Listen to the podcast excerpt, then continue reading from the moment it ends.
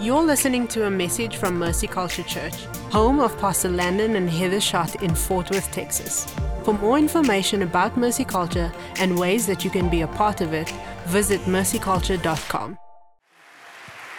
Good morning, family. I am so excited to be here. Come on. Bless the Lord. You can be seated in the presence of the Lord. All right. Well, to, so I get to, it's come down to this. I get to teach with you guys today and preach on um, prayer, last installment of, but this is not our last time praying, right? Yeah, because this is a praying house. But how many y'all excited about Pastor Landon and Pastor Heather coming back? Come on, let's give it up. Come on, stand to your feet. Lord, we thank you, Lord, for the for the for the apostle and the angel of this house. We bless Pastor Landon and Pastor Heather, in the name of Jesus, we bless the Schott family. We thank you for refreshing. We thank you for reinvigoration. We thank you for the spirit of wisdom and revelation and greater intimacy with you to equip us to do the works of ministry. Lord, we just bless them. In Jesus' name, everybody said, Amen. I can't wait to hear what the, what the Lord is going to release to them when they come back. Turn with me in your Bibles, to, or turn on your Bibles, right? So for uh, man, oh, well over 20 years, I've been traveling with this thing. How many of y'all have heard the story of me sharing the story about the kettle? A few of you, a lot of you haven't. So I'm gonna share this, but in a totally, not teetotally, but a different way. I'm gonna hear on the scripture that uh, Pastor Matt was hitting on. Matter of fact, SLS uh, uh, meet and greet after this. Don't forget, especially y'all who are hanging on the fence. Or if you come in the next semester, man, come out, I want to meet you, want to talk and connect with you. It's going to be an amazing year in SLS, so y'all, y'all don't want to miss it, all right? I want to look at a couple of scriptures uh, first to, to get started. Turn to Genesis 29 34. This is all related to intercessory prayer. Intercessory prayer. So, what does this story have to do with it? it says this Genesis 29 34. And she, talking about Leah, conceived again and bore a son, and said, Now this time will my husband be joined unto me, because I have borne him three sons. Therefore, his name should be called Levi. Levi. What does that have to do with intercessory prayer? Honestly, everything. Now, flip to another scripture.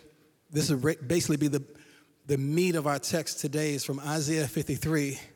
We're going to see how this also shows up in the New Testament in a very peculiar place. Isaiah 53, 6 and 7. All we like sheep have gone astray. We have turned everyone to his own way, and the Lord had laid upon him the iniquity of us all.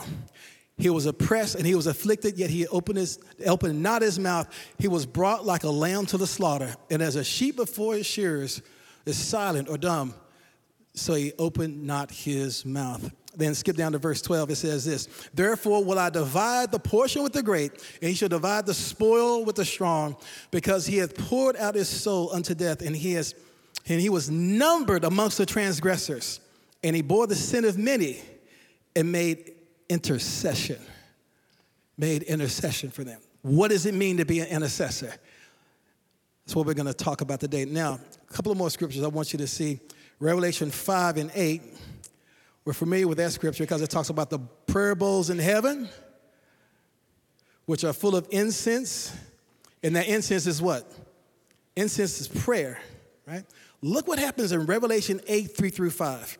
It says this And another angel came and stood at the altar, having a golden censer, and there was given unto him much incense. What is incense? I know it's the SLS teacher in me coming out. Prayer, right? That he should offer up the prayers of all the saints upon the golden altar which was before the throne, and the smoke of the incense which came up before the prayers of the saints ascended up before God out of the angel's hand. And the angel took the censer and filled it with fire from the altar and cast it down to earth. And there followed voices and thunderings and lightning and an earthquake. Today, I'm going to preach about Jesus, our great intercessor and how we're called right now to join with him in intercession for our family and for this nation. Let's pray. Jesus, we love you. Oh, great intercessor. Thank you, not just for pr- praying for us, but thank you for being actively involved in our lives. Thank you for standing in the gap of all the sin and rebellion in our lives and taking it upon yourself to remit those sins so we could become joined together with you in the household of faith. But now you're asking us to be joined together with you in this great work called intercessory prayer. Give us the grace to respond to your voice. And God, release Zechariah 12 and 10, the spirit of grace and supplication, that we may weep over him who is pierced as our own firstborn son and as our only son. In other words, give us a love for you that is so profound that we will love what you love and hate what you hate. Would you join us together in prayer with you, God? So that generations even yet to be created could praise you. Would you, oh Lamb of God, would you receive the reward of your suffering today? God, we pray for souls to be saved. We pray for lives to be changed. And release, Lord, the spirit of wisdom and revelation on midst. And we bind the devil. In Jesus' name. And all God's people said, Amen, amen. Can't forget Slewfoot, so I had to bind him, right? I spend more time talking to God than talking to him. But check this out. This is all about intercessory prayer. And uh, really, it's powerful when you overhear somebody praying for you, right? And so I will talk about that related to the I Have a Dream speech. But have you ever overheard anybody praying for you? Like overheard somebody interceding for you? I remember years ago, like 30 some odd years ago, maybe, right? I was in my 20s. I was a student at Morehouse College at that time. And I, you know, that's in Atlanta, Georgia, but I live here in Fort Worth. I'm from Fort Worth. Shout out to everybody from O.D. Wyatt High School. All right? but um, I come home for the summer. And, uh, you know, at home, in, in, well, back in Atlanta, I used to party. I party pretty hard. Mean, I was a nominal Christian. I was a backslidden knucklehead Christian. Let's put it like that. I said all the right stuff, but I was a mess. Knew all the right scriptures, but I wasn't living it right. So, my friends came in from Atlanta that I went to school with, went to college with, and so we decided to go out and party one weekend in that, that summer break. And, uh, you know, we went out, all the club scenes here in DFW area, and uh, drinking and partying and whatever. And all of a sudden, I realized I'm about to go not back to my dorm room in Atlanta, a little drunk and a little tipsy. I'm about to go to my mama's house in Fort Worth, a little drunk and a little tipsy. I was like, that's the last thing I need to happen for her to see me like that, right? So it's like three in the morning, so my friends drop me off, and I just kind of, you know, try to creep into the house. But who's up at three in the morning praying for me? My mama, and she is going to town. She's a little quiet lady most of the time, but I never heard her talk to anybody, let alone God like this. She was like, Devil, I bind you in the name of Jesus. Jezebel, you better back up. Delilah, I see your hand. I plead the blood, the blood, the blood. I'm like, no wonder I couldn't get any phone numbers tonight. Mama's blocking everything. I'm pretty sure even one of those girls' name was Jezebel, but anyway. Mama's blocking everything, and she is going to town praying for me, man. You talking about a buzzkill? Yeah, that was a buzzkill. I heard one preacher say it like this. He said, The only difference between a praying mama and a pit bull is lipstick. Because a praying mama don't let go either, she just hangs on. I stayed outside that door, listening to my mother pray for me, interceding for me joining together with God to contend for my future, my destiny. About a year or two later, I like, for real, for real, gave my life to the Lord. I got saved, like for real. I told my mother, I said, Mama, you didn't know it, but I overheard you praying for me one night. And uh, outside that door, listening to you pray, I never heard you pray like that before, but it branded me, it marked me. Thank, thank you for praying for me. So you didn't know I was outside that door, but thank you. She said, Oh, I knew you were there. I knew you were there the whole time. I wanted you to know what God had placed in my heart concerning His plan, His purpose, His destiny for your life, and how I was contending for it. Because He was an intercessor. So it's when you're praying, not just for yourself, but you're praying, you're contending for somebody else and their breakthrough. Well, I Have a Dream, dream speech is actually birthed out of intercession. Did y'all know that? The I Have a Dream speech well, actually wasn't called I Have a Dream speech. I think it was called something like uh, America's Broken Contract with Black America. But it became the I Have a Dream speech early on because Dr. King was in a prayer meeting with some young people at a church that had been burned down by the Ku Klux Klan. And a 22 year old girl named Prathia Hall is praying. How would you like to have the name Prathia? Her daddy was a Baptist preacher, black Baptist preacher, named his daughter after prayer. So Prathia is praying, and while she's praying, in the middle of this, the ashes that hatred had created, she's praying and she says, I have a dream. And she starts naming off her own list of things. So Dr. King, when they would take him to the airport, Dr. King said, Young lady, that little phrase you used was powerful. You mind if I borrow that? She said, Yes, sir, by all means. So Dr. King incorporated the phrase, I have a dream, into his prayer life for over a year. He, that was his prayer. So, because he's interceding what? For the next generation. Because he's heard the cry of the next generation right even before. him. But so he becomes an intercessor for the next generation. And so he would use that, and his friend Mahalia Jackson, she heard him use that phrase. But his speech writers, they are like, you know, doctor, I have a dream stuff is too cliche. When you do your speech in Washington, why don't you leave that out? Can you imagine that not being part of the speech? And so reluctantly, he agreed. But if you get the right version of the I Have a Dream speech, you'll hear Dr. King, and he's reading the speech verbatim. But when he gets to the end, you can hear somebody say, Martin, tell him about the dream. That was Mahalia Jackson.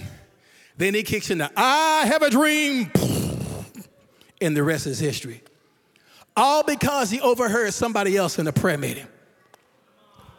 Question What kind of impact is your prayer life having on the people around you? I'm not, I'm not saying you need to be praying with one eye open to see who's in the room. what I'm saying is there needs to be something on us that's interceding for somebody else's purpose, their plan, their destiny, and that's what Dr. King did. He became an intercessor. That movement, that's the right movement. Well, it was a movement of prayer and worship. A lot different from the movements going on right now. It was based on prayer. So he becomes this intercessor that takes Prathia's prayer and casts it as a vision for us all. God's looking for the hearts of the fathers to be turned to the children and the children to the fathers. In such a powerful way, it's going to break curses off a generation. And so and he wants us to be joined together with him in the place of prayer in this regard. So, that being said, what does it mean to be an intercessor? Well, first, let's talk about who are the people that were called to the place of prayer as priests before God to represent the, the you know, the, represent the people before God and the God before the people. Intercessors represent two, two, two, two different things in the place of prayer. One, they're offering up thanksgiving, they're offering up the you know prayers of petition, prayers of thanksgiving, but then and at some point they come and they start representing the will of God and start releasing his kingdom and his dominion in the earth. All right? You see it in the Lord's Prayer. Lord, I didn't mean to go. I, am, I didn't expect to go this direction, but y'all are so hungry, y'all pulling stuff out of me.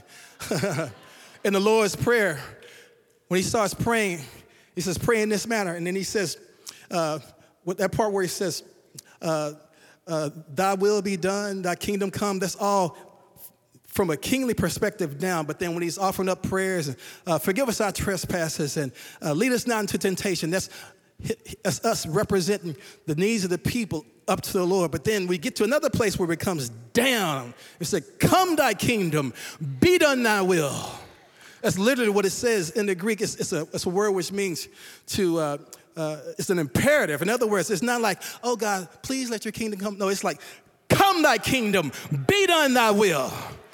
And the word be done means genomai, it means be created. So whatever needs to be, be in the name of Jesus. So we represent his will on earth we release his kingdom, his influence in the place of prayer when we're joined together with him. And who would join together with him in this regard? the Levites. So the first time we see the word Levi in scripture is with this story of a broken, busted up marriage and relationship. What a mess. You know, Jacob was promised that he was going to marry Rachel, but then Laban tricks him into marrying Leah first. You can go back and read that story. And so he has to contend another seven years for this Rachel that he loves so much, but he's already married to Leah. And Rachel's womb was shut up, but Leah has six sons first because God saw the longing that was on Leah.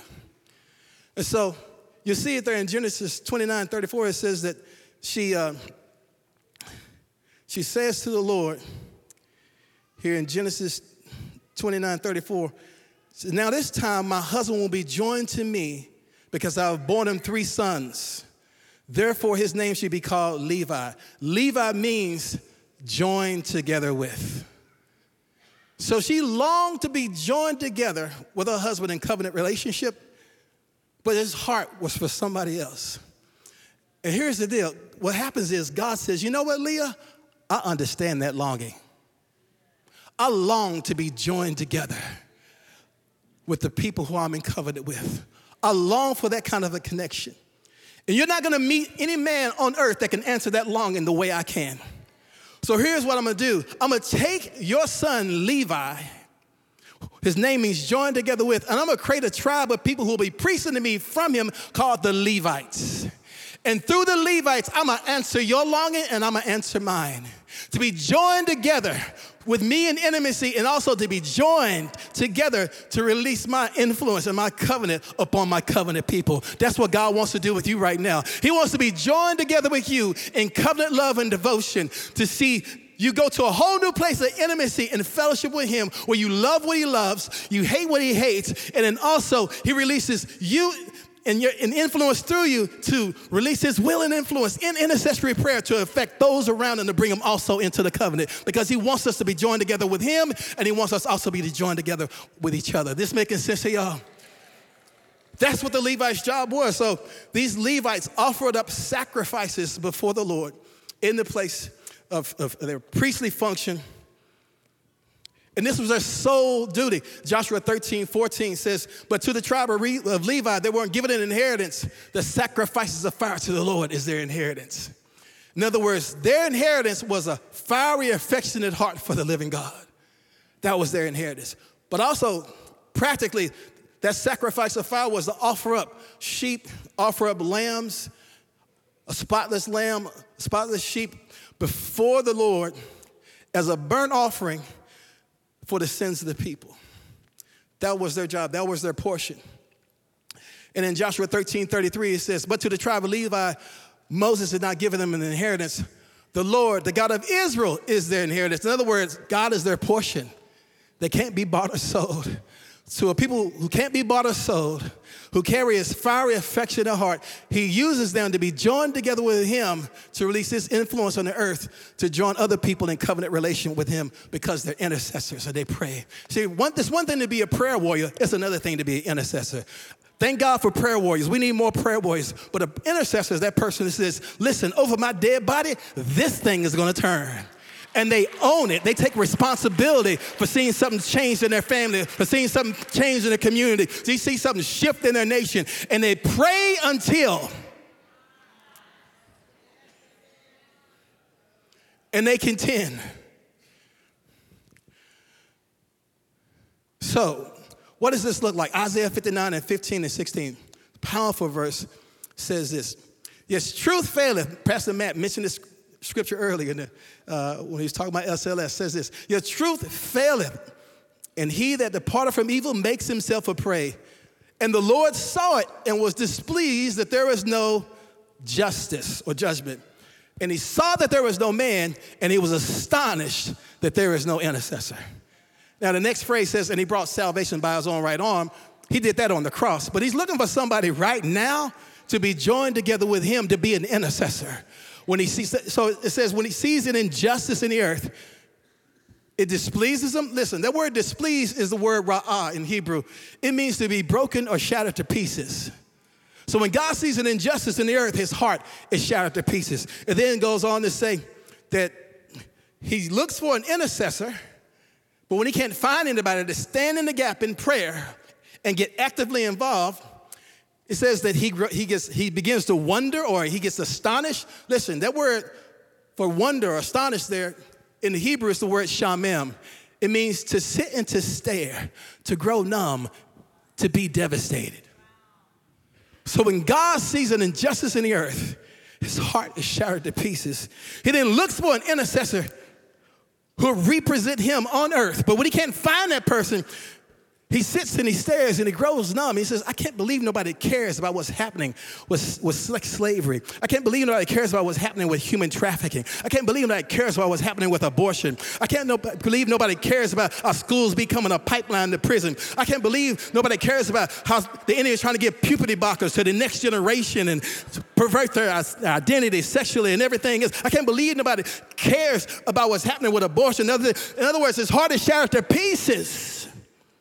And he's looking for somebody to represent him on earth, to be joined together with him, to become problem solvers to society. That's what an intercessor is. I believe they're intercessory businesses. I believe God is raising up even solutionaries out of this house to become problem solvers to society through your prayer, through your active involvement. So, this is what it looks like. So, God is asking Does anyone love what I love and hate what I hate? Who would join together with me and partner with me in intercession to represent my heart or represent my heart in this matter. So he raises up these Levites in order to do this. Now it's interesting. The part of Levi's job was to be intercessors on behalf of the nation. They will offer up sheep and sacrifices for sins of the people. So an intercessor is a person who stands in the gap on behalf of someone else and represents them in the place of prayer in an effort to join them together with God. That can happen for people, that can happen for people groups, that can happen for whole nations. And one of the best understandings of the, Jesus, the intercessor, our great high priest that we've been singing about all morning, Isaiah 53, verses 6 and 7 says this All we like sheep have gone what? Astray. We have turned aside to his own way, and the Lord had laid on him, who's the him? Jesus laid on him the iniquity of us all. He was oppressed and he was afflicted, yet he opened not his mouth. He was brought like a lamb to the slaughter, and a sheep before shearers is silent, so he opened not his mouth. Then verse 12 says this Therefore, I will divide him with the, I will divide him a portion with the great, and he shall divide the spoil with the strong because he had poured out his soul unto death, and he was numbered amongst the transgressors, and he bore the sin of many and made intercession for the transgressors. Isn't that powerful? So, 700 years before Jesus comes on the scene, Isaiah is prophesying that this is what Jesus is going to do. What he's already done. He's a Lamb of God who was slain before the foundation of the world. The chastisement of our peace was laid upon him, and by his stripes we are what? Yeah, we're healed. And he heals history. This verse actually shows up in a very peculiar place. It shows up in the book of Acts. Shows up in the book of Acts, Acts 27 through 40, is a story of an Ethiopian eunuch who was a treasurer. It says for Ethiopia, for, the, for a queen, it says uh, for Queen Candace. A couple of things you need to know about this verse. Ethiopia is not a nation at this time it's still this area that was part of the Cushites, part of the land of Cush, and, the, and Ethiopia at that time is Axum. It's not the nation Ethiopia. The word Ethiopia in the Greek is actually a Greek word which means burnt face, someone with dark skin. So he's describing someone with dark skin. He says uh, that he's a treasurer for Queen Candace Candace is not her name. Candace is the title for what type of queen that this lady is. It's the Latin translation of the word Candake or Kandake. If you saw the, woman, the, the movie Woman King, she was a Kandake. In other words, these were women in Africa who had king like authority, they were mothers over their land. They declared war. They actually went out into war. They conquered kingdoms. They had their own court. They operated almost like a king, co regent with their brothers who were kings as well. That's who he worked for. So, more than likely, this is from the land of Nubia because they had at least six or seven Kandake queens at that time. And so he's reading Isaiah 53. He's reading Isaiah 53 in the verse. And then Philip hears him reading it in his chariot. And he said, Hey, do you know what you're reading? He said, how, how, can I know unless somebody tells me? Who, who is Isaiah talking about? He says, Is Isaiah talking about himself or he's talking about somebody else? And Philip says, Bruh, check this out. He's talking about Jesus. And he explains Jesus to him. And he says, Hey, there's water over there. He gets baptized. Listen, that Ethiopian eunuch gets saved. And eventually, according to the best scholarship on this, the land of Cush, where Nubia is, it becomes a Christian nation for about a thousand years eventually. Isn't that powerful? And it began to spread. And then Mark goes to Egypt and he preaches the gospel there. And then the, the, the, church gets planted in Egypt. And then, then you have others that get raised up in Carthage and Tunisia and Cyrene and North Africa it becomes ablaze with the gospel of Jesus Christ. I mean, from the upper room, you had Egypt represented, Libya represented. You also had Cyrene represented. So Africa is in the upper room in Acts 2.10. In other words, Africa gets turned upside down with the gospel of Jesus Christ and spreads powerfully. And then we, we were finding out also there was actually Christianity along uh, the transatlantic slave trade on the west coast of uh, the western side of Africa. In, in Congo, in, in, in Angola, even in Ghana, Christianity was there before there were any foreign missionaries. It was spreading. I say all that to say this. Uh, there's some people who say, and I'm saying I'm mentioning this because this kettle pot, I'm gonna share the story how it came from the slaves in my family, who were Christians in my family. And there are people today, I'm sad to say, I'm, my heart breaks over this, y'all. We're losing people there's so much, so much of a thing going on with identity, not just identity politics, but people struggling with their own identity, especially even in my community, African American community, who are so frustrated with things that are around them, and the enemy is playing so many games, so many tricks, and we have people leaving the faith and falling into things like the Nation of Islam, falling into things like the Hebrew Israelites, falling into things like the five percent nations of God's on earth, falling into Kemetism and other things, and moving from Christ centrism to Afrocentrism. And it breaks my heart. And they're saying, well, you know, Christianity is the white man's religion. And we didn't know about Christianity until, until, until slavery. And, and I'm here to say that's not true. That's not true. That's not true. That's not true. Christianity was already in Africa and was way before there were foreign missionaries. I have time to preach into it, but I just want to tell you listen, Christianity ain't the white man's religion, ain't the black man's religion, it's his religion. It's not about black power, it's not about white power, it's about his power.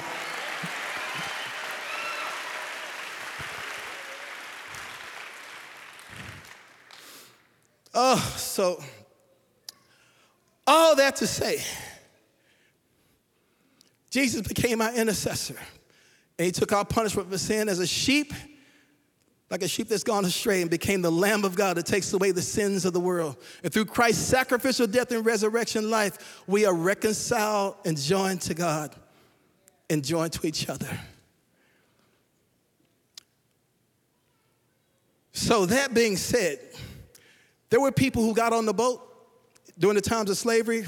Some of them who got on that boat were actually Christians when they got on the boat, and they were Christians when they got off the boat here. But it wasn't popular for Christianity to even be taught for the first hundred years to anybody who was enslaved. For the first hundred years. And anybody who preached the gospel to them were persecuted and sometimes killed.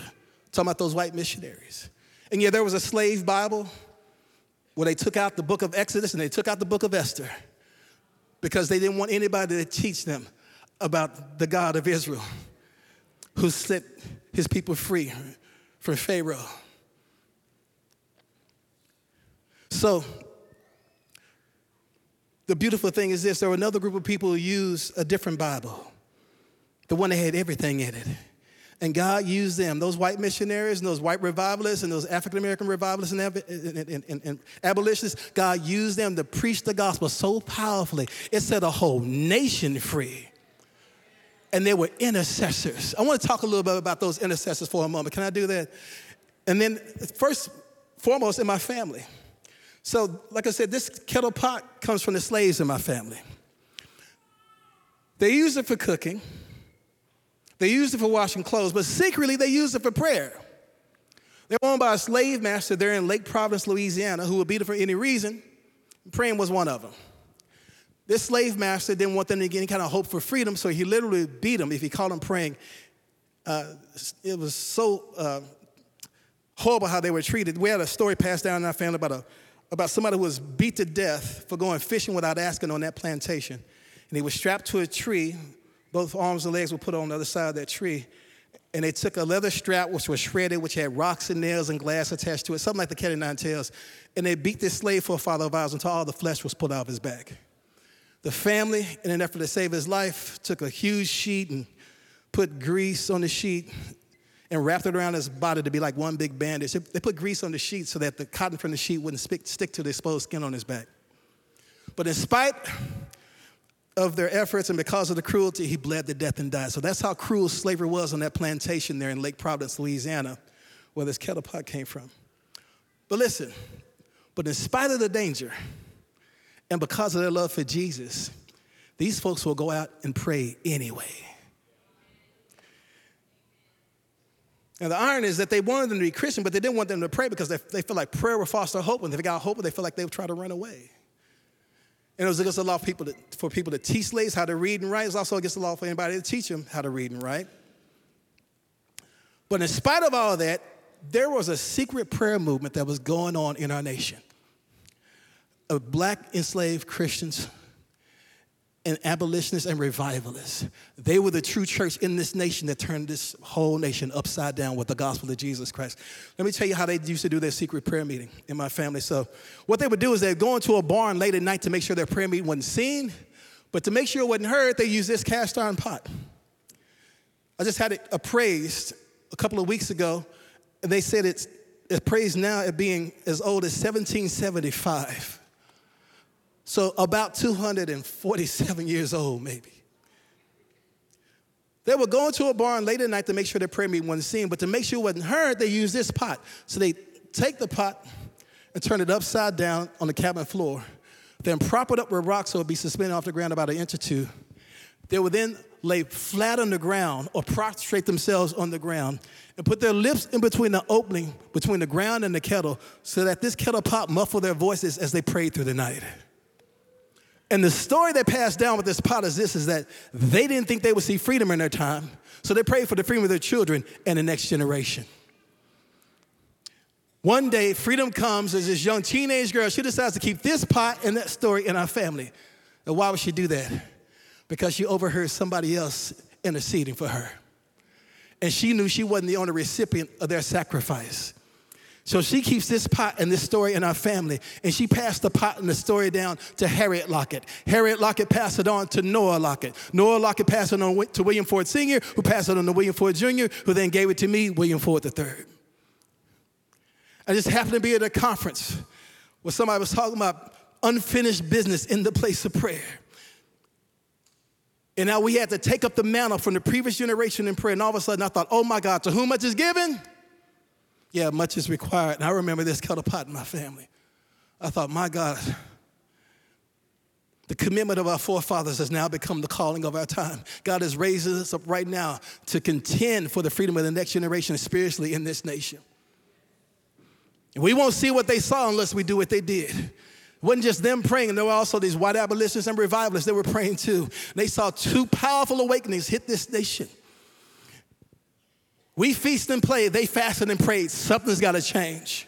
I'm not trying to guilt you into the prayer room. I'm just saying God wants to be joined together with you. There's something bigger than what's going on in your life. Interceding for our nation.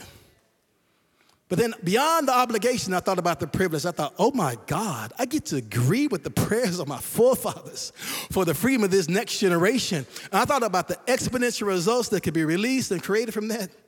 And I realized this represents a prayer bowl. They just use it as an acoustic means to keep their prayers from being heard. But listen, literally, according to Revelation 5 and 8, there's a prayer bowl. I believe there's a prayer bowl over your family. There's a prayer bowl over you. There's a prayer bowl over Fort Worth. There's a prayer bowl over this. God's looking for a new generation to resource the prayer bowls. Your incense, that's your prayer life. Then Revelation 8 3 through 5, what happens? This angel is standing at attention there, waiting for your prayers to come. God is just waiting for you to pray. Angels are bored sometimes, just sitting around going, Well, I'm just waiting for him to get to the prayer room. Not get to the church house, but get to the prayer room. Just start praying. Your car makes a really good prayer room, makes a really good sanctuary. There or other places, come on. Just waiting for you to pray, and it, incense is filling up bowls in heaven. Then it says at some point, God adds much incense to your incense. What is incense? He adds more prayer to your prayer. God, in other words, perfect your praise. In other words, there's that scripture that says, out of the mouths of babes and sucklings comes perfected praise. I heard one, one preacher say it could be translated like this out of the mouths of babes and sucklings comes perfected prayer. What does that look like? There's sometimes you get in prayer, you can't say it right, but you need God to help you out. He he's, a, he's a lip reader. He's not a lip reader, God's a heart reader. People think he's a lip reader. It's not about long prayers, it's about God reads your heart. It'd be like if my little boy, if he was two three years old, to walk, if he were to walk up to you and ask for some Wawa, you might not understand what he's talking about. But because I'm his daddy, I do what? I perfect his request. I said, No, I know what he wants. Give him some water. Father God is the same way. Listen, there's sometimes you get in prayer, all you can do is just get a tear coming down your face. Sometimes you get in prayer, all you can do is just get a moan or a groan out. Remember back in the day, the old folks would be at the moaners bench, and all the young folks thought they were crazy. Like, what's all that moaning, all that groaning about? Sometimes people are down there in prayer just mumbling and bumbling around, and sometimes speaking in another language, sometimes just silent and stammering like Hannah. And then people are like, What are they doing? God says, I know exactly what they want, I know exactly what they need. I'll take that, add this to that. And He perfects our requests. And you know what makes incense smell a whole lot better? When it's on fire. So God takes a hot coal from the altar and puts it in the midst of your prayer, and all of a sudden, all of heaven becomes fragrant with your prayer life. And God comes under the influence of it. So powerfully, He picks the right time. He says, Now is the right time. Now fling that whole mixture down to earth, and it releases answers to your prayer in the form of thunder and fire and lightning and earthquakes and voices. There's not one wasted prayer. So God raises up, in other words, voices for the voices. Here at Israel, when they're in bondage in Egypt, and then he heard the groaning of the prisoner for 430 years, and God raises up a voice called Moses and Aaron. And then he heard the groaning of the prisoner, even in our nation, in the place of prayer. And then he raised up a John Wesley. He raised up a Harriet Tubman. He raised up a Harriet Beecher Stowe. He raised up a Charles Finney. He raised up a Martin Luther King. He raised up a William Seymour. He raises up voices for the voiceless because somebody prayed. Who's going to be the voice in this day? Who's going to come to God in the place of intercession that God, I want to join together with you in this hour to love what you love, hate what you hate, and see your will being released in the earth. And that's what happened in our nation. There was a Supreme Court law back then called Dred Scott, which said that slaves had no rights in the courtroom. And everybody thought that law sealed the fate of slavery in our nation. But God sent a revival because the praying people that were so powerful, folks started fighting for other folks that didn't even look like them. That's why I'm daring to believe. Listen, the same God who broke the power of Dred Scott, he just broke the power of Roe v. Wade and he's putting an end to systemic poverty. He's going to stop our schools from being a pipeline to prison. He's going to shut down He's going to shut down crack houses in the inner city. He's going to put an end to the opiate crisis in the suburbs. He's going to shut down people trying to give puberty blockers to the next generation. He's going to heal identity issues. He's going to heal marriages. He's just looking for a generation of people who will drop their agendas and come together and believe and join together with Him and partner with each other to be intercessors in this hour, to tip the bows. Tip the bowls over Fort Worth. Come on, let's pray. Tip the bowls over this city, God. Tip the bowls over the school district. Tip the bowls, Lord. Release thunder, fire, lightning, and earthquakes. Shake everything that can be shaken, God. Something's got to change. So, So the Lord t- spoke to me through this whole thing. Said, William, if you want to be a part of this, you got to deal with your own baggage. So he gave me a dream about the dreamer, Martin Luther King. In the dream, I'm on my way to Dr. King's old church in Montgomery, Alabama, but I couldn't get there without first picking up Dr. King. So it's a dream. So Dr. King is alive in the dream, and me and my friend in the dream, Lou Engle, we go by this house to pick up Dr. King. And Dr. King comes out of this house and he has this humongous white duffel bag with black handles on it.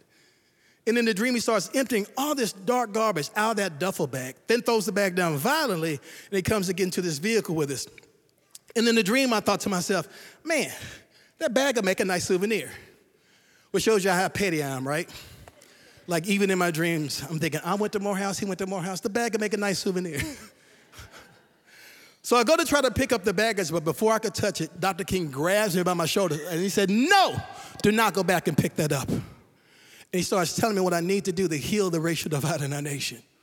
I wake up from the dream in tears. I shared the dream with my friend Lou Engle. He begins to weep. We start interceding. God, what does this dream mean? God, remind me. What did Dr. King say to me? And the Lord said to me, William, the white bag with the black handles, that would be the interpretation for your dream. Then I realized the black handles represented my ethnicity as an African American man. The white baggage represented my unforgiveness issues that I've been carrying around. The Lord was saying to me, William, get rid of your white baggage. You've been carrying it for way too long. I knew what God was talking about because I know what it's like at 13 years old to be coming out of a convenience store with three or four of my friends, all the same age. Carload full of white guys pulled up to us, started calling us the N word, said they're going to shoot and kill us. They probably were just joyriding, but we didn't know them. Listen, they chased us for almost two hours. I know what that feels like. I know what it's like in my 30s to get my first nice house in the suburbs, but have the same police officer every week for the first three months pull me over just for driving while black. I know what that feels like. But you know what I've done? For every police officer and every white person in the community, I put, I put those stories on everybody. Before I had one conversation with people, I prejudged everybody. I saw everybody through the veil of those experiences. Isn't that exactly what the devil wants us to do? It's Revelation 12 where it says the devil is what? The accuser of the brethren. The word accuser comes from this Greek word kategoros. So where we get the word category. In other words, the diabolical plot of the enemy is just to categorize or stereotype each other. So before we have one conversation with each other, we put some bad narrative, we put some st- bad storyline in each other. God was saying to me, William, get rid of your bitterness, get rid of your unforgiveness, get rid of your resentment, get rid of your white baggage so you can get into a new vehicle that can bring revival and justice for everybody.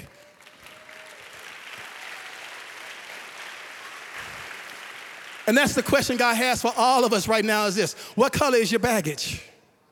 Is it red, yellow, black, white, or brown? Or is it a donkey or an elephant? Listen, with all the stuff we saw with the extreme left and 410 cities being set on fire, and all the stuff we saw with the extreme right on January 6th, listen, y'all, left wing, right wing, the whole bird is sick. Our answer is not in politics. We need the dove back in America. It's important who you vote for, stand for biblical marriages, stand for life, all those things. But more importantly, it's how we represent the one we live for, amen? Because it's going to take a united church to heal a divided nation. It's not about the donkey or the elephant, it's about the lamb.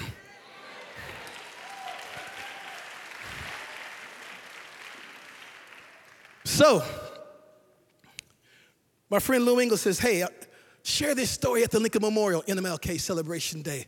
But little did I know God was gonna connect me to some unanswered prayers in my family and call me into being an intercession for this nation in a greater way than I ever known. It was January 17, 2005. It's MLK Celebration Day.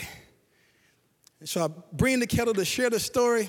If y'all have that first slide where these folks are outside uh, uh, praying, if it looks like it's cold, it's because it's a really cold day.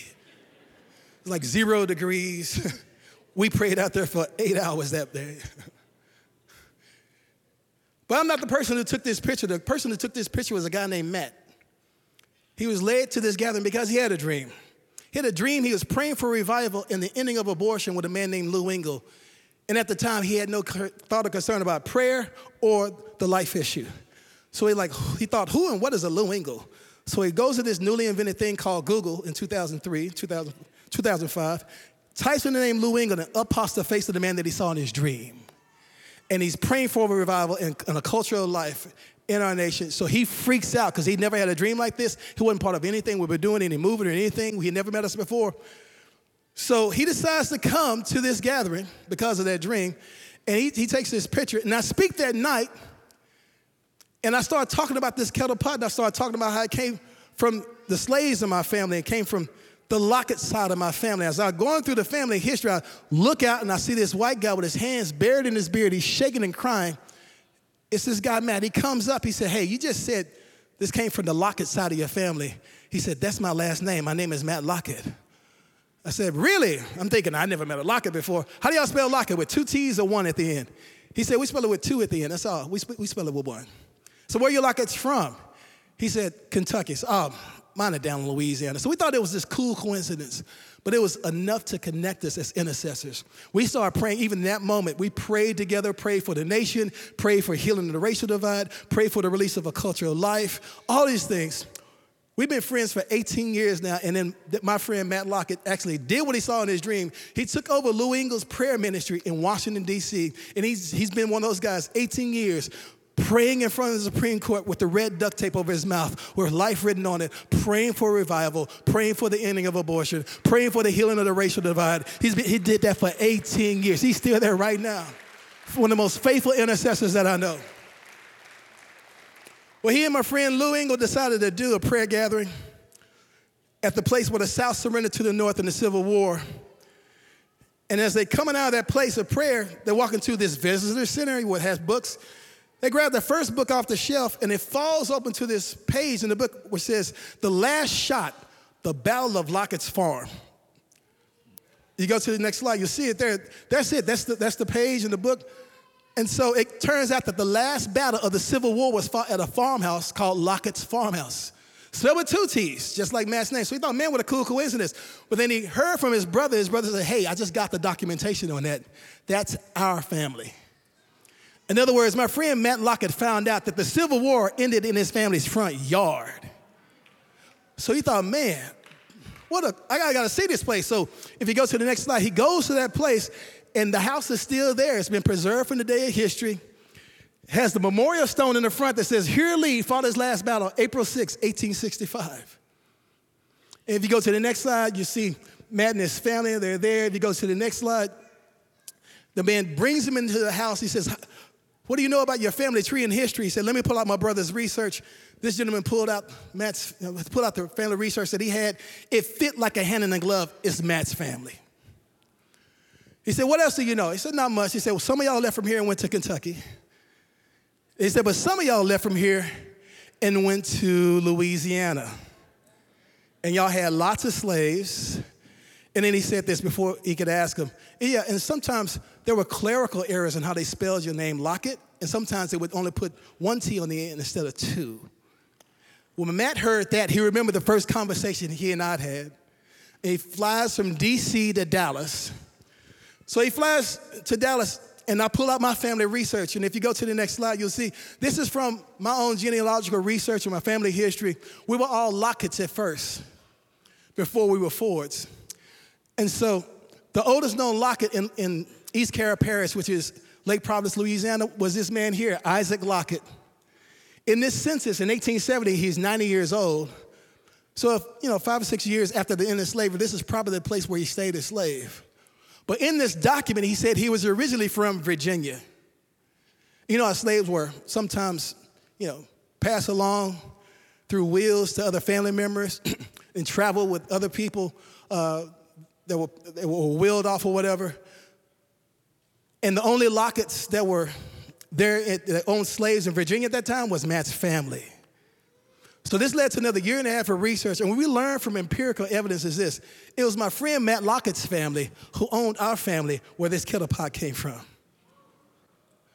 So think about it. Here's my family praying for the ending of slavery. And then all the way up at the farmhouse of the people who originally owned them, slavery comes to the end in their front yard. But then, because He's the God of the past and the future, and He loves to heal history, God joins us together with Him and then joins us together so we can be intercessors for today to heal division today and break the power of the culture of life of this generation and release awakening and revival because that's the kind of God we serve. He loves to heal history. He's looking for an intercessor to join with him.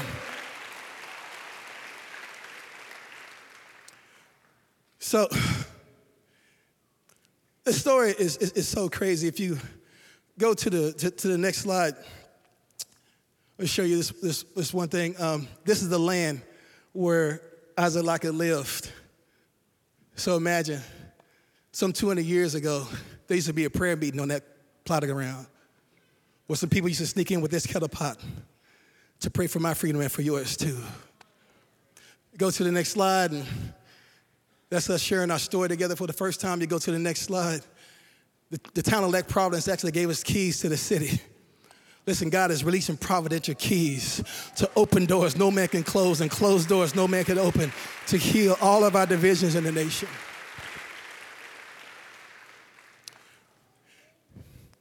So here's the other thing that's so powerful. We're going to skip ahead uh, for the sake of time. So, Matt also had somebody in his family that took a strong stand against slavery. He was a revivalist and an abolitionist named Daniel Lockett. He's right there in his family line. He was a, he was a traveling uh, evangelist with uh, one of the circuit riders. He was on the circuit riders with Francis Asbury. Why is that important?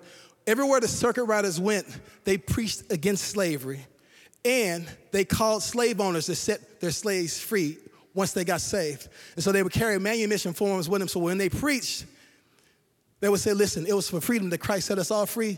Go ahead and sign these manumission forms and set your slaves free too.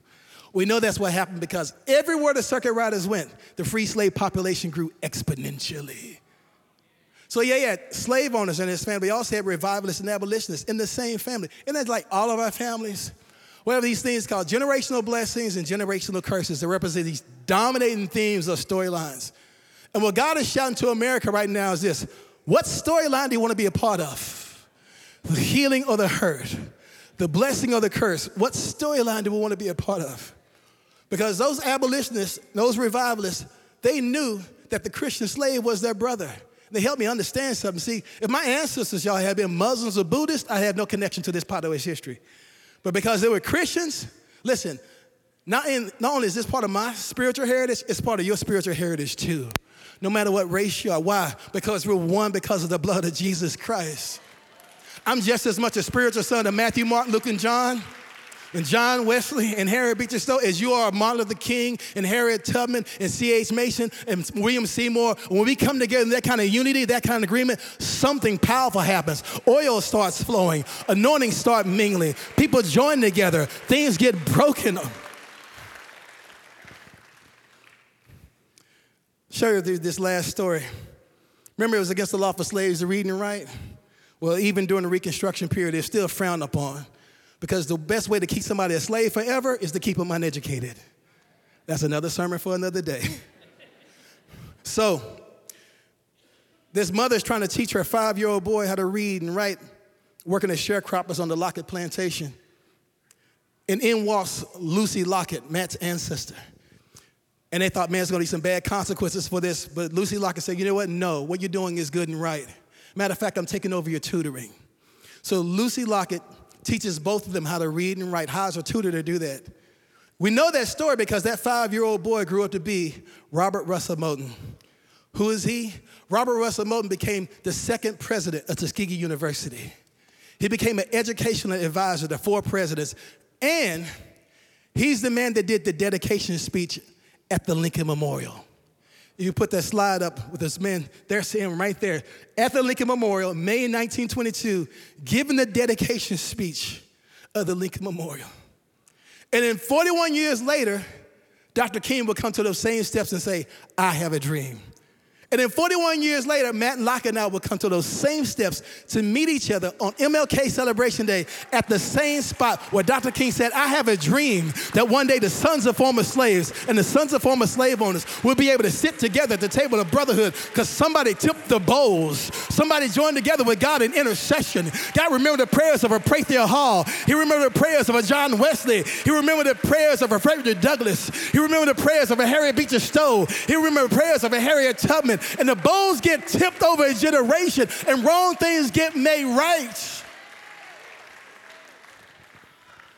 Maybe the dream speech wasn't poetry, maybe it was prophecy. Maybe there's a dream king called the King of Kings, and his father still don't answer his prayer he says, Father, I pray that they be one so that your glory could come, so that the world would believe. Maybe God haven't got about the prayers of your mama and your papa now.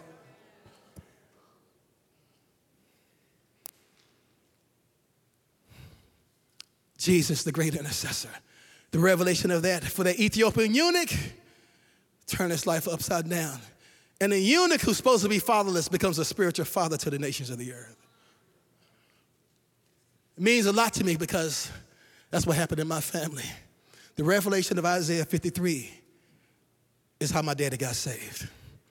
My father, before he got saved in the 50s and the 60s, before he was ever SBA small business in the year, they had 10 businesses and did the things that he did here in Fort Worth. He was an amazing businessman had his ups and downs in faith, but he finished strong, I can tell you that. He loved the Lord.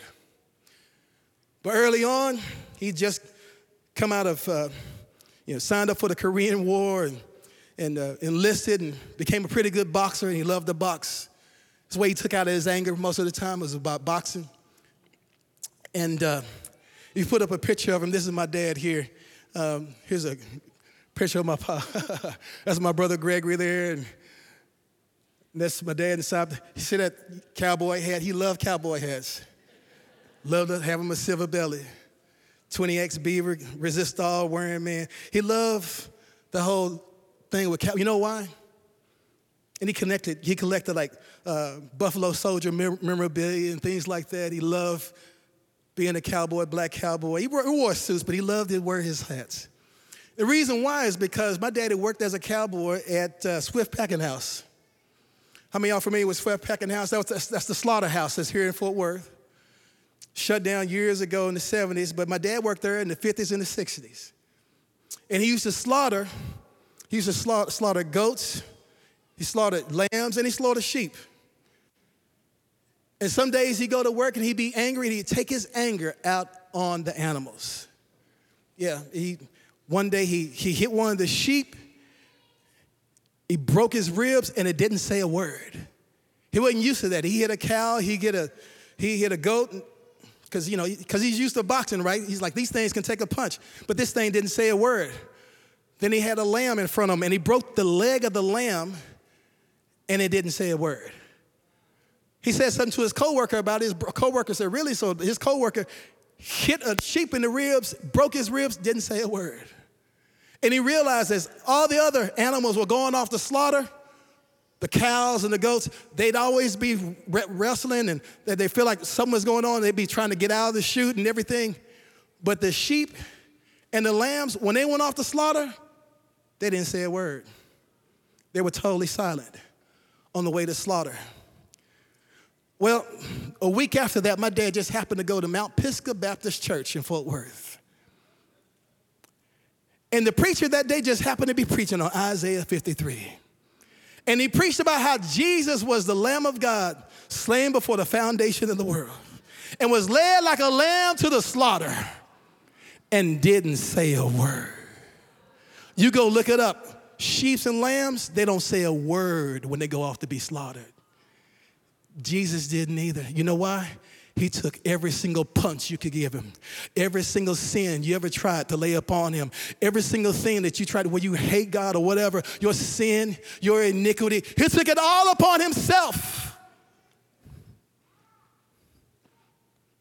and didn't say a word. As an intercessor, he did it on your behalf.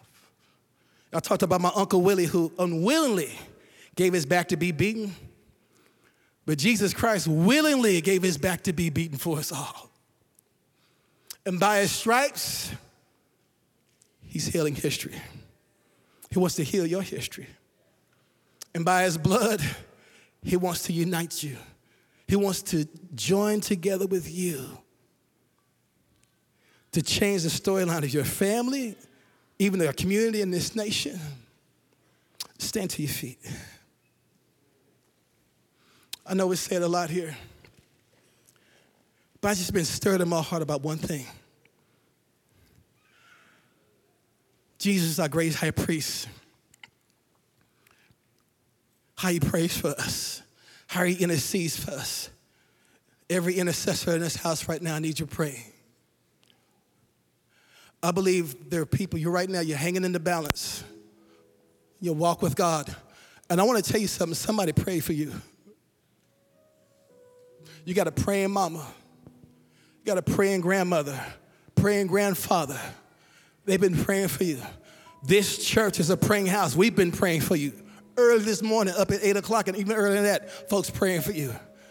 I've been fasting and praying for you for this moment right here, too. 200 years ago, there were people praying for you. But 2,000 years ago, Jesus Christ had you on his mind. And if you don't know Jesus Christ as your personal Lord and Savior,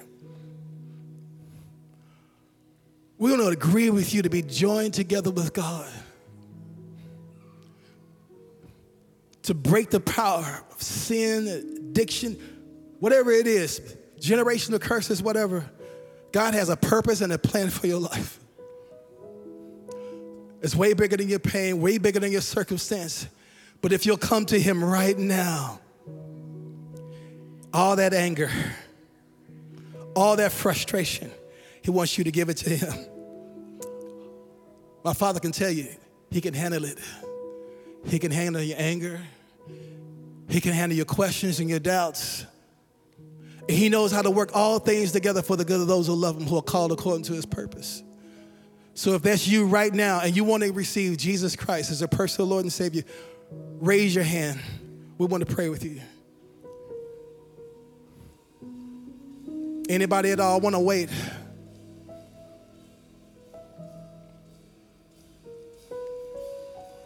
Thank you, Lord. See that hand? Anybody else? Thank you, Lord.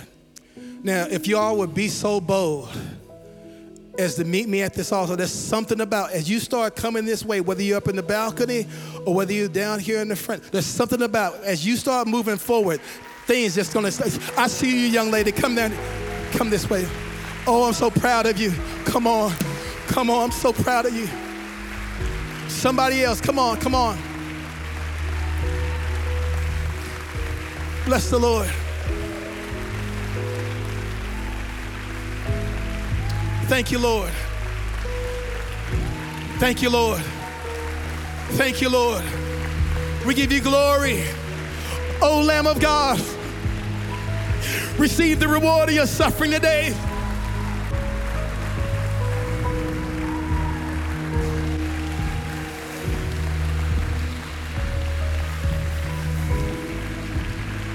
Yes, Lord. Come on, come on, come on, come on.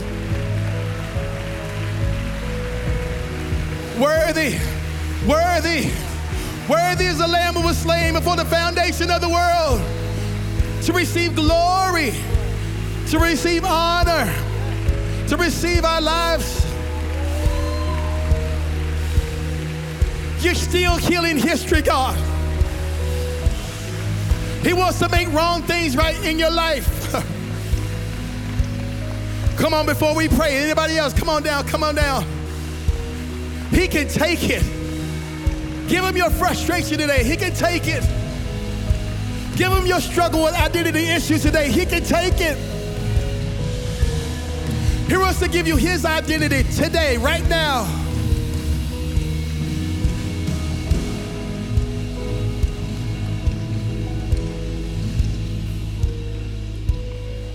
Such a holy moment. Can I just tell you, I'm so proud of y'all. I'm so proud of you. So proud of you. We're so proud of you. So proud of you, young lady. So proud of you, young man. Come on. Just in your own way, just pray this simple little prayer. Jesus.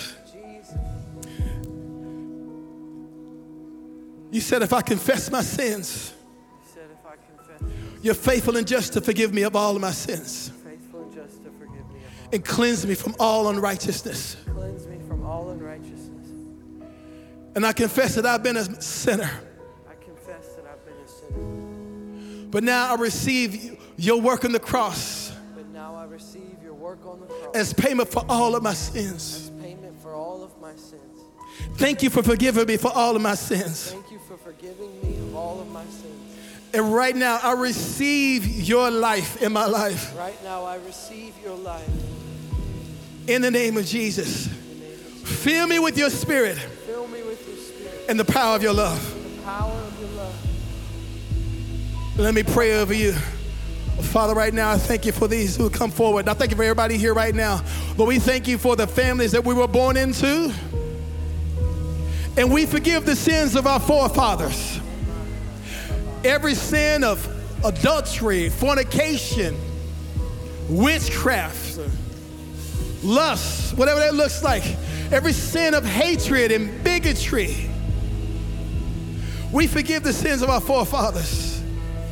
And we place the cross of Christ between us and those sins as intercessors. And now we call forth, God, generational blessings, spiritual inheritances.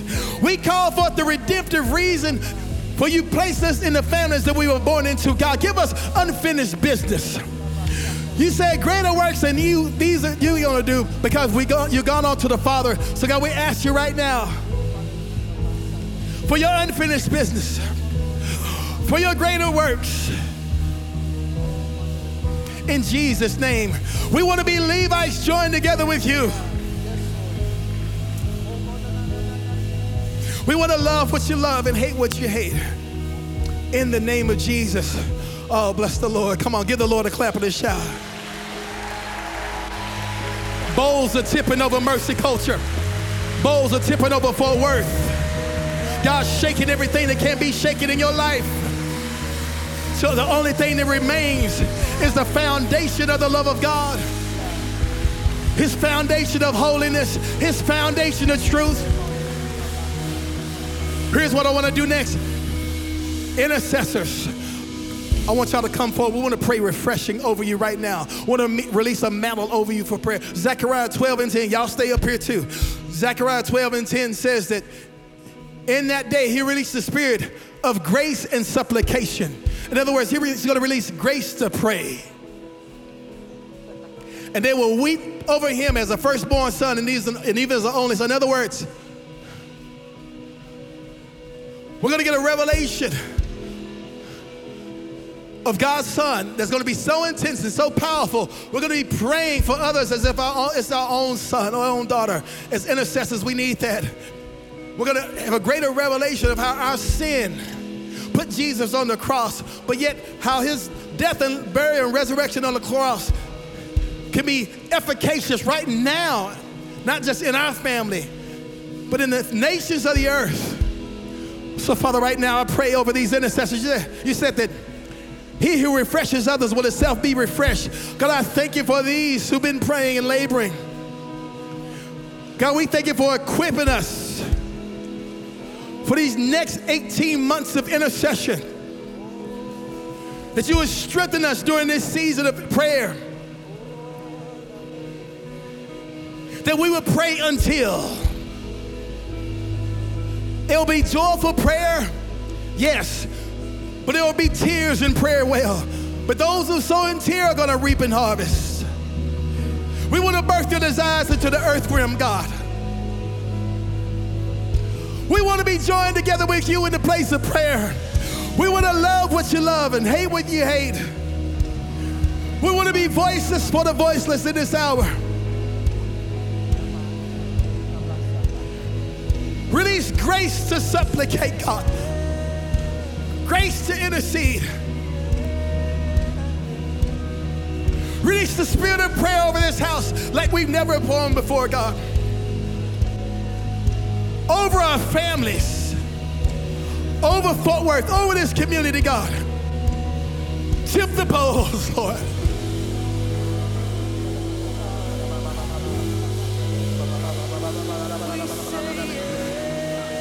On, let's linger here just for a little while longer. God's doing something right now. Travail's gonna start breaking out. Let it go, let it go, let it happen. Tears are coming. You might not have that exact thing to say, you don't know how to pray it. God say, I'll take that. I'll take those tears.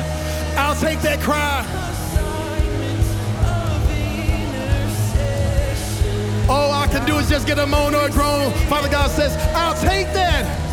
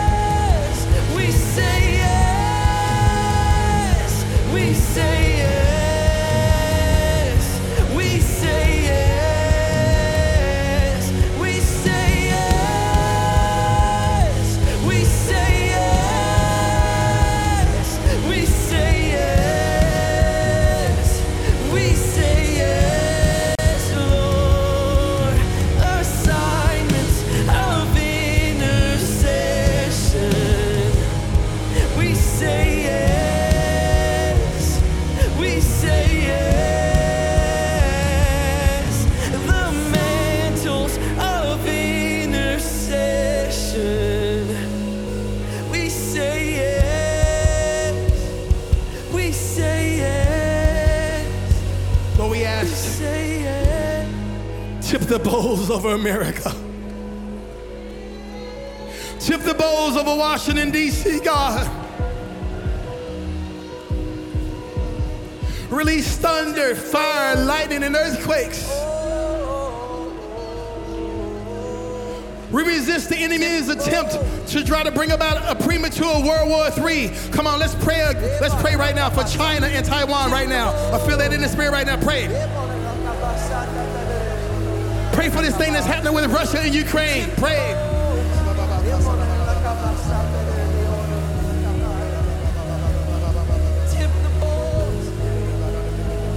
We pray for the Asian Peninsula right now, God, in the name of Jesus. Where the gospel spread. Asia is in the book of Acts. God, remember what you started in Asia. Strengthen our brothers and sisters in the underground church in China. Strengthen the church in Taiwan, God. Release breakthrough, not just in South Korea, but in North Korea too, Lord. Turn the heart of Kim Jong Un.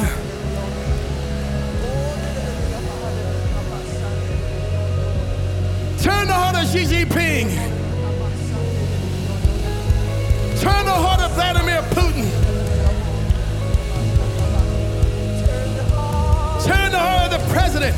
Of Ukraine. Shake everything that can be shaken, God. Come on, let's pray for Israel. Oh, Jesus, we pray for Israel. We pray for Jerusalem. We will not keep silent till you make it a praise in the earth. We come against all terrorism and attacks. Would you release Zechariah 12 and 10 over Jerusalem, over Israel, over Palestine, over the Middle East? Release the revelation of the Yeshua HaMashiach, Jesus Christ, as the Messiah God, Prince of Peace, release priests all throughout the Middle East. Release the ranking rod, God.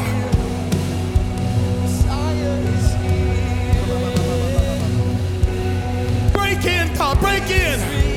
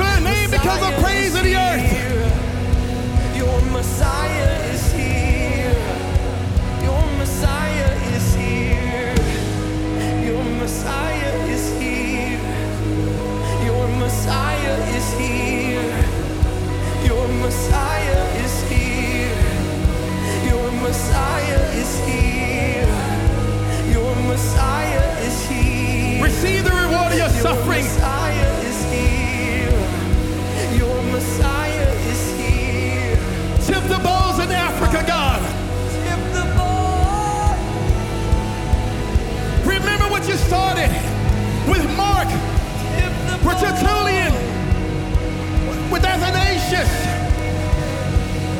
Perpetua, and Felicity. Remember the blood of the martyrs in Africa, God. It's sealed the seed for the church. Tip the bowls in Africa, God.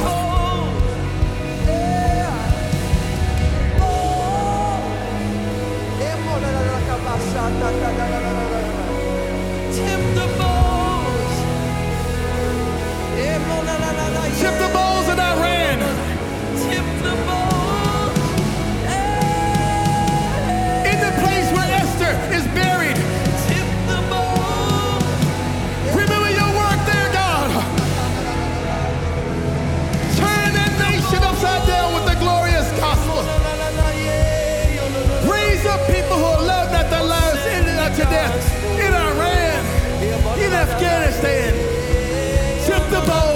bowls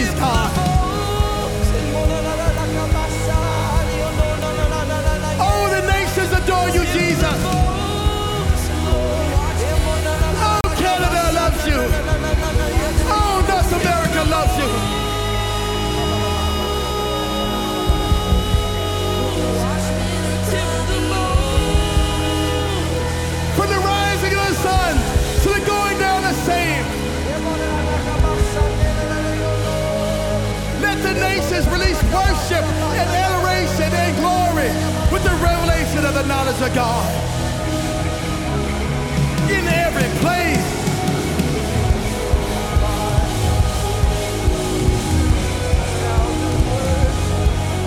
Every nation and tribe and people and tongue release the sound of worship. Every nation and tribe and people and tongue release the sound of worship. Yeah. Every nation and tribe and people and tongue. Come on, 31 seconds. Let's press in. Worship. Oh. Somebody press in for you. Let's press in for the nations.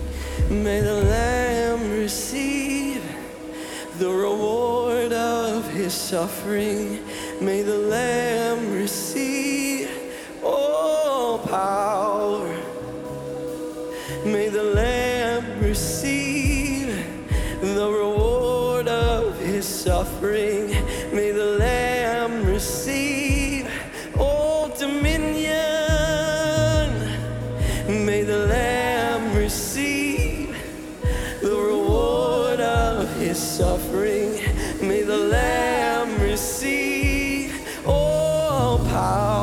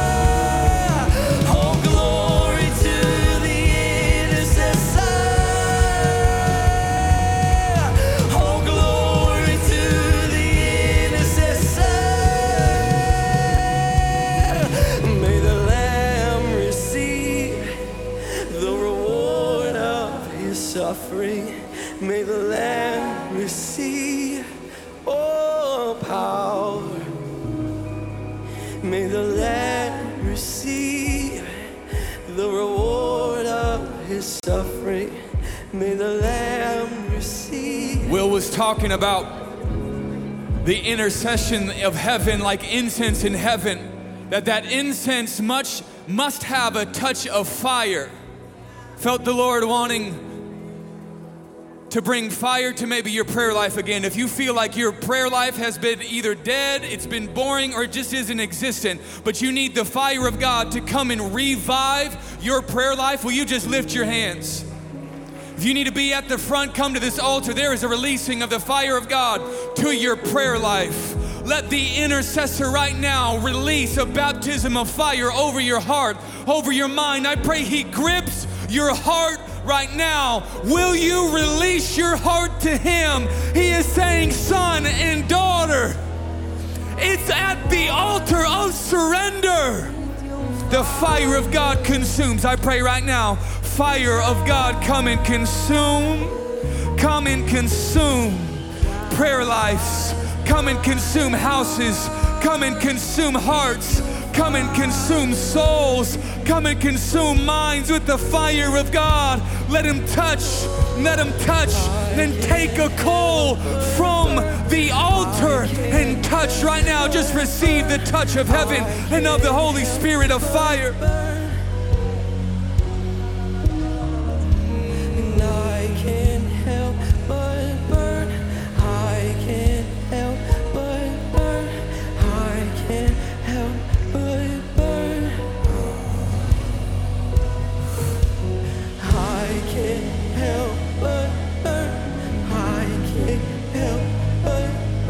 On, receive the touch of heaven right now.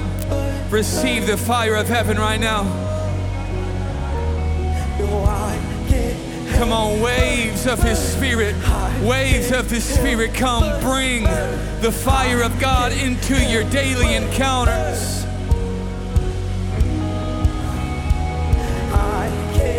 You've given up on prayer. He is coming to refresh the fire on your heart to pray again.